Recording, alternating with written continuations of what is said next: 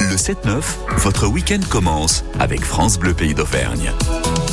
7h48 en moins 20 dans le Zoom de la rédaction ce matin, on essaie de percer un mystère. Oui, impossible d'être passé à côté de ces images qui tournent sur Internet depuis plus d'une semaine. Des cercles géants dessinés dans un champ de blé. Ça se passe à Saint-Babel, dans le Puy-de-Dôme. On appelle ça des crop circles, comprenez cercles de culture. Et le phénomène n'en finit plus d'attirer les curieux, Juliette Michneau. Je venais voir si Saint-Babel était devenu un haut lieu touristique avec cette histoire. Alors, je veux même pas en entendre parler. Et au bar de la commune, les patrons en ont ras-le-bol de voir défiler les illuminés qui cherchent le fameux champ.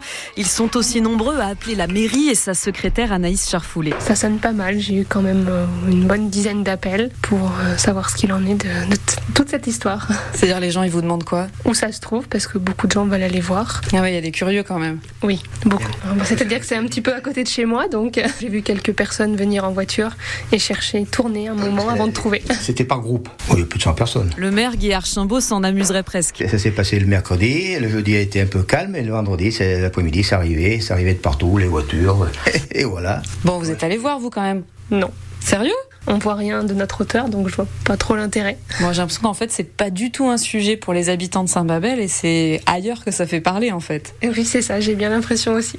Bon, là, on va le voir, ce champ Oui. Allez. Faudra peut-être que j'aille le voir moi aussi du coup. Bah, venez avec nous. Non, non, non. Ah, C'était pour profiter du voyage. C'est l'occasion. On va organiser notre propre voyage touristique. C'est pas très loin du bout.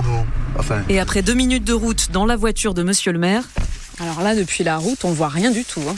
Donc voilà le premier cercle. premier cercle, donc un deuxième.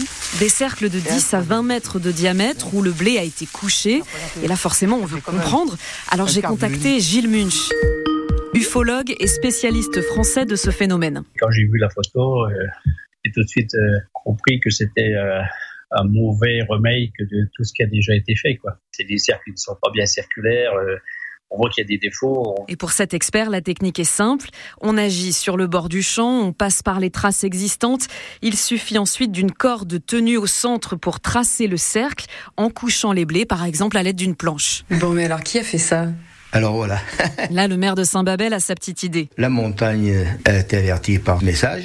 Ce message était un jeune du pays. Est-ce qu'il l'a vu sur le réseau ou est-ce qu'il faisait partie de la bande Je ne peux pas vous dire. C'est c'est une première à Saint-Babel. hein. Je voulais pour rigoler le coup. Quoi. Bon, nous avait une combinaison de martiens d'extraterrestres gonflables.